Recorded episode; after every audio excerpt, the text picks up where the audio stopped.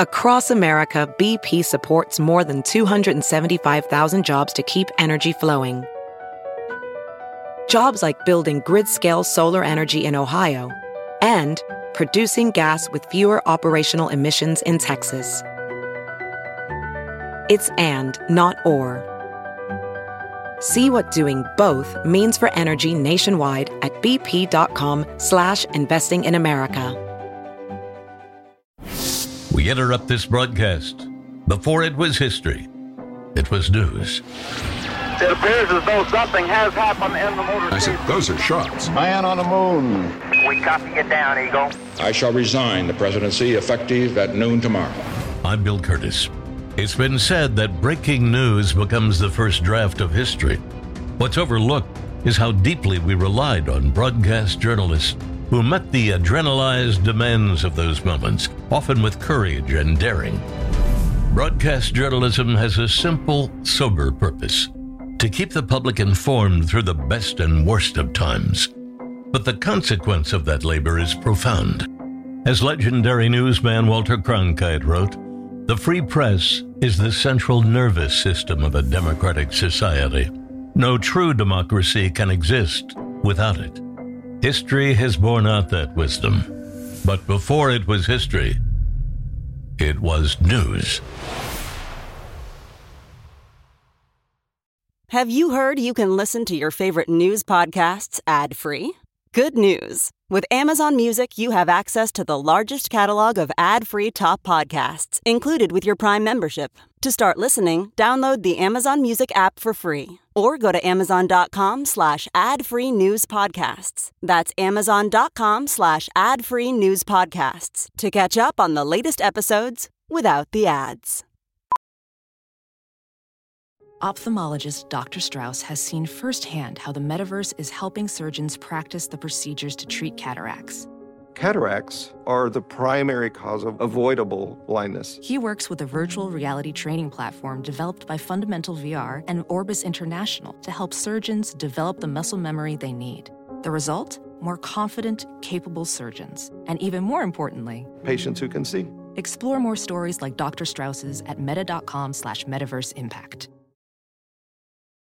What you are about to hear is a dramatization of an event in history that occurred before the broadcast era, but is being presented as if it had been reported by broadcast journalists. Our story is based on historical documents, academic research, and actual news reports that appeared in newspapers and journals at the time.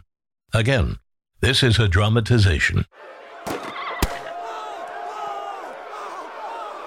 This is Nyah Pierson for the Liberator News Network. We interrupt this broadcast to report on an insurrection of enslaved people happening as I speak. We are speaking to you from Southampton County in the slave state of Virginia. I've come here with William Lloyd Garrison, president of LNN and publisher of the abolitionist newspaper The Liberator, to investigate reports he's received about a tragedy unfolding. He first got word just a day ago of an uprising of enslaved people, and the fighting is still raging around us. William, what do we know so far? Please, keep your voice down and be on the lookout. I'm a wanted man in several slave states. Nevertheless, I felt it was our duty representing the Liberator to investigate what is happening in Southampton County. Our network of freed slaves and informants in the area told us that yesterday, on 21 August 1831, an enslaved person known variously as General Nat or Preacher Nat led an uprising here that has resulted in a grave loss of life for both black and white residents. A tragedy for free and enslaved people alike. It is oppressively warm here, and the usual scent of the peach orchards has been overtaken by the hellish smell of these dear slaughtered souls just left to the elements. It is nearly unbearable. We are now approaching the heart of Southampton County. If I can try to explain what I'm seeing around us, organized groups of citizens are fighting back and forth. Both free and enslaved men are armed with rifles and other weapons. Hand to hand combat continues to rage around us. We are headed away from the fighting for our own safety. My God, there are murdered people laid out before us. I- I've never seen carnage like this before. both black and white, young and old, savagely murdered and left exposed to the elements. May God have mercy on us all. Nyah, we must seek cover. What our fictional Liberator News Network's Nyah Pierson and William Lloyd Garrison had just stumbled upon was a massacre that wouldn't be matched until the Civil War more than 30 years later. In fact, the events of August 1831 in Southampton County, Virginia, accelerated the tension that led to the Civil War and eventually toppled the Southern state system of slavery. A 31 year old enslaved man named Nathaniel Nat Turner, who was both literate and a preacher in the Virginia slave community, led a bloody two day uprising in the area, known as both Preacher Nat and General Nat to his followers. Turner and six other hatchet wielding disciples began their rebellion by killing Turner's own master, Joseph Travis, along with his wife, nine year old son, and a hired hand, all as they slept in their beds. They secured guns and horses and set off across the countryside in a murderous rampage. His initial group, along with an estimated 75 followers, murdered at least 55 citizens in the area. In a backlash against the uprising, over 200 black citizens were murdered, although most were not involved in any way. After the insurrection, Nat Turner was on the run for over six weeks, a fugitive from the authorities. While they were searching for him and his accomplices, the terrible details of the insurrection came to light through news reports and witness statements. This is Johnny Dixon reporting for One Virginia News from Southampton County, the scene of last month's awful massacre of citizens of the great Commonwealth of Virginia, many of them women and children, whose lives were ended by a demonic band of slaves eager to spill the blood of white Virginians. They were led by Nat Turner, who has not yet been found to the eternal shame of those who hide him to this day. Turner's own master, Joseph Travis, was among the slaughtered. To understand what happened here, we are speaking with Miss Mary Blackford, who recently visited with surviving members of the Whitehead family, which was nearly wiped out in the insurrection. Mary, what did the Whitehead survivors tell you? A few minutes after the Negroes were seen riding up the lane leading to the house, they killed Miss Whitehead's son, a minister, as he stood on that very lane. Then they were in the house and commenced their work of slaughter. The mother of the family was among the first killed. The youngest of the daughters happened to be a little way from the house in some very high corn, which concealed her and might have escaped, but losing all presence of mind on hearing what was going on, she screamed loudly in spite of the entreaties of a young Negro girl who was with her.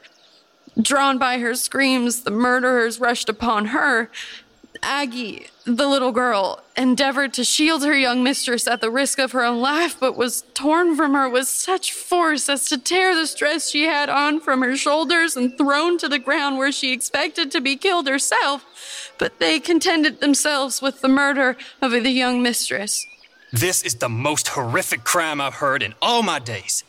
How many members of the Whitehead family died? Old Mrs. Whitehead and her four grown daughters, a son, and a grandson were all murdered by these fanatics. The only one of Mrs. Whitehead's family who was at home, whose life was saved, was her daughter Harriet. This one good and proud Virginia family accounted for six out of the 60 souls lost to these murderous slaves. Yet, Mary, you, as a good Christian woman, stand here today in defense of Southampton County slaves. Have you gone mad? I am not mad in the least, sir. It is only because of the slaves of Southampton County that many whites survived this attack. Let me name some of the people they saved Miss Harriet Whitehead, who I mentioned earlier. The insurrectionists knew she was alive and hunted for her, but she was hidden by her own family slaves. One of the men that saved her was brought out to be shot as an insurrectionist, and only Miss Harriet's protest saved his life. The Porter family just down the street was saved by slaves who ran and warned them. And those same slaves pointed the insurrectionists in the wrong direction to find them. Out of 40 Negroes on this plantation, only three joined in the insurrection. and not until they were intoxicated. Many of the slaves walked with sticks bearing white cloth to show that they were not involved, yet many of them were killed for it. And many more insurrectionists will face justice, God willing. I'm Johnny Dixon, One Virginia News. We'll continue our story in a moment. As a professional welder, Shayna Ford uses Forge FX to practice over and over, which helps her improve her skills. The more muscle memory that you have, the smoother your weld is.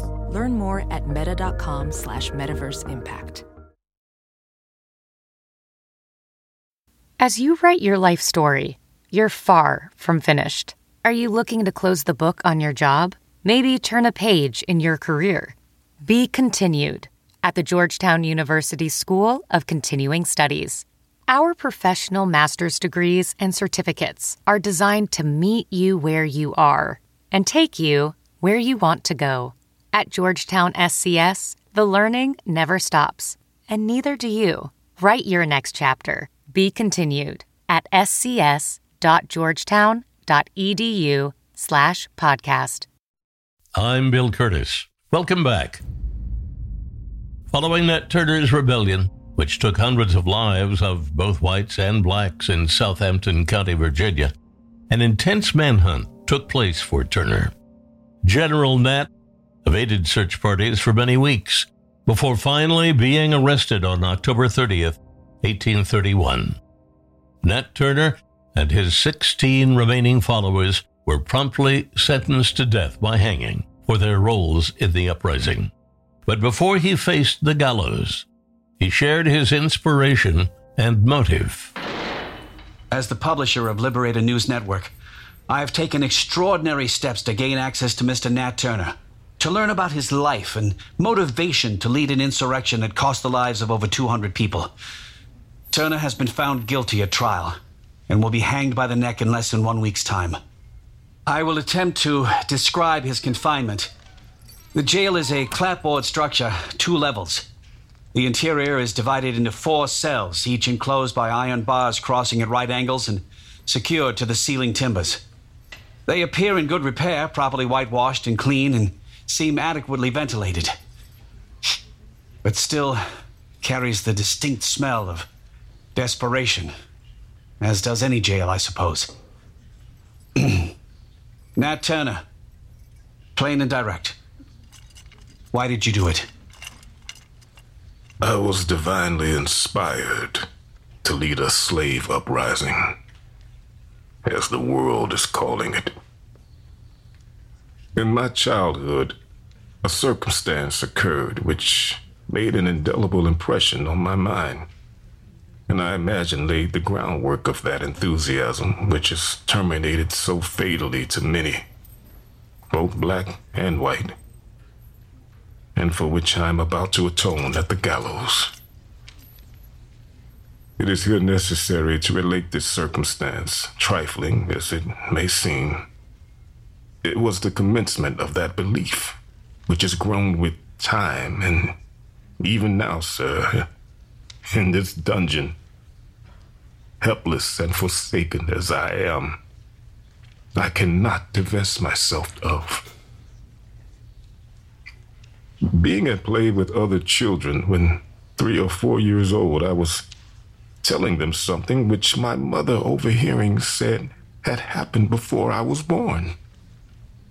I stuck to my story, however, and related some things which went, in her opinion, to confirm it. I surely would be a prophet, as the Lord had shown me things that had happened before my birth and my father and mother strengthened me in this my first impression, saying in my presence, I was intended for some great purpose, which they had always thought from certain marks on my head and chest.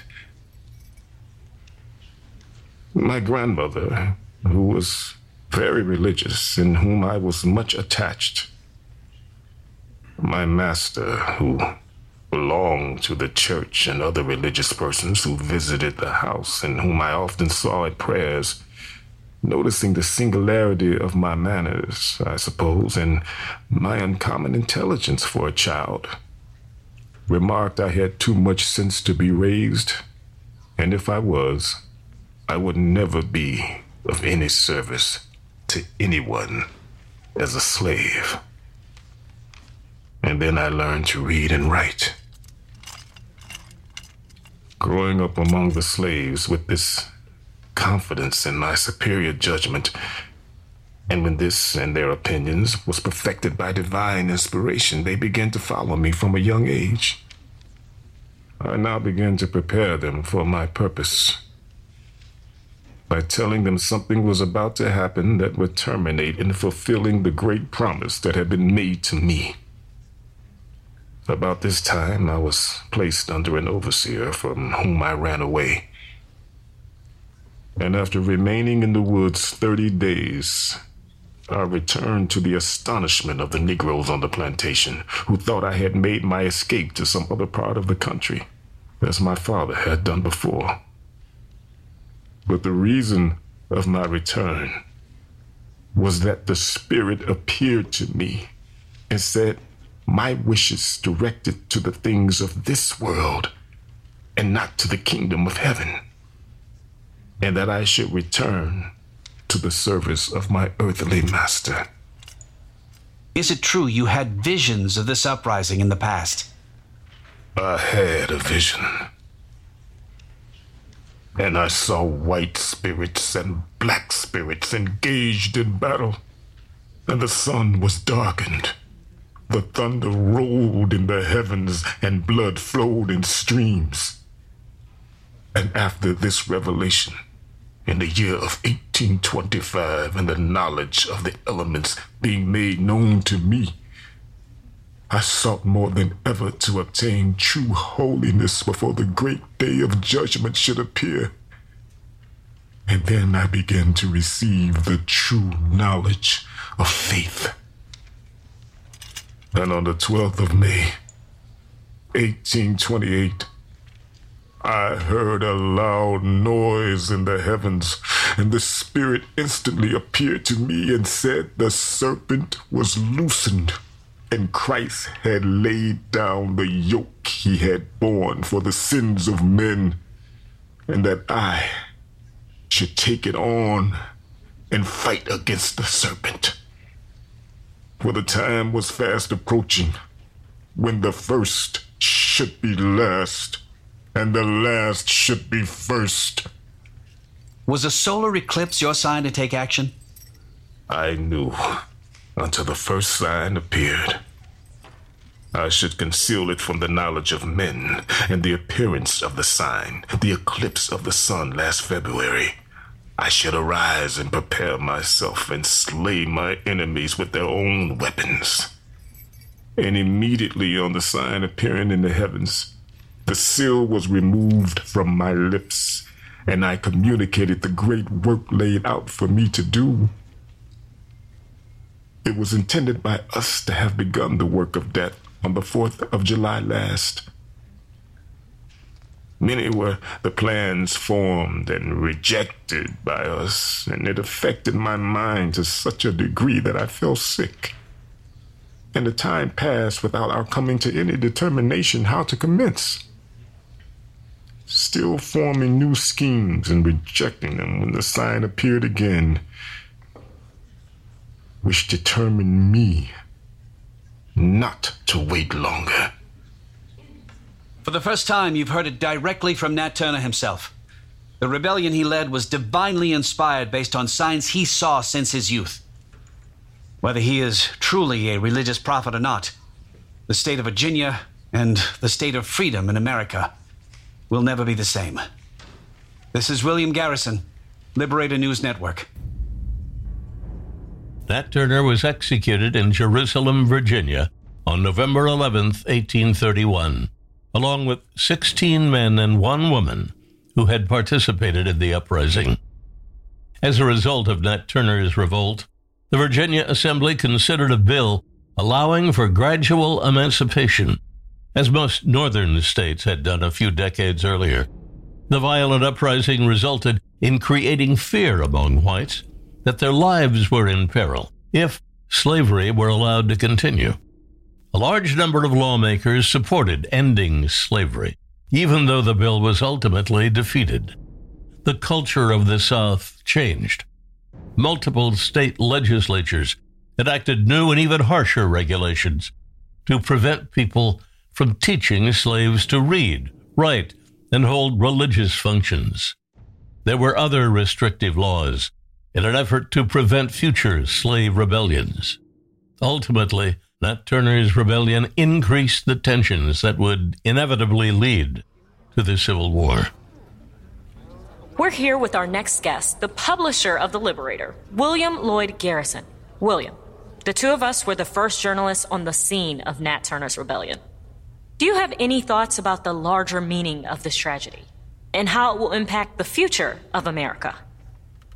What we have long predicted, at the peril of being stigmatized as an alarmist and declaimer, has commenced its fulfillment. The first step of the earthquake, which is ultimately to shake down the fabric of oppression, leaving not one stone upon the other, has been made. The first drops of blood, which are but the prelude to a deluge from the gathering clouds, have fallen. The first flash of lightning, which is to ignite and consume, has been felt. The first wailings of bereavement, which is to clothe the earth in sackcloth, have broken upon our ears. In the first issue of The Liberator, we alluded to the hour of vengeance that was coming. Read the account of the insurrection in Virginia and say whether our prophecy be not fulfilled. What was poetry imagination in January is now bloody reality dreadful retaliation. The dead bodies of white and black lying just as they were slain, unburied. The oppressor and the oppressed equal at last in death. What a spectacle. Immediate emancipation can alone save America from the vengeance of heaven and cancel the debt of ages. This is William Garrison reporting, Liberator News Network.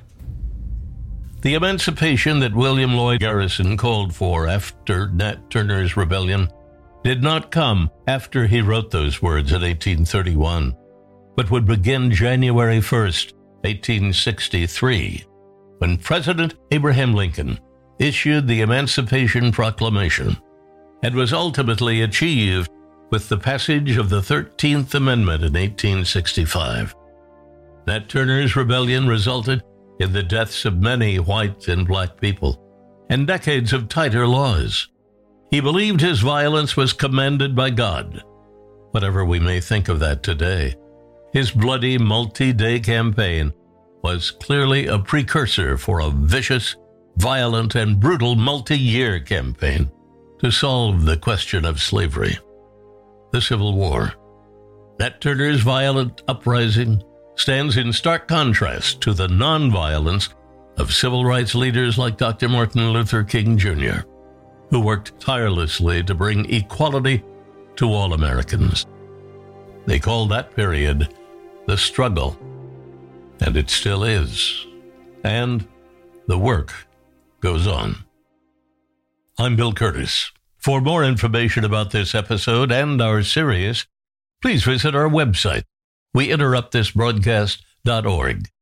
Now, please listen to this special message about the great work of the Broadcasters Foundation of America. Every day, broadcasters bring us the information and entertainment that enriches our lives and often saves lives. It's not only the person on air, it's the producers, engineers, management, sales, marketers, camera operators, and more. For more than 70 years, the Broadcasters Foundation of America, a 501c3 charity, has been a safety net, providing financial assistance to broadcasters and their families in acute need from a debilitating illness, tragic accident, or unthinkable catastrophe.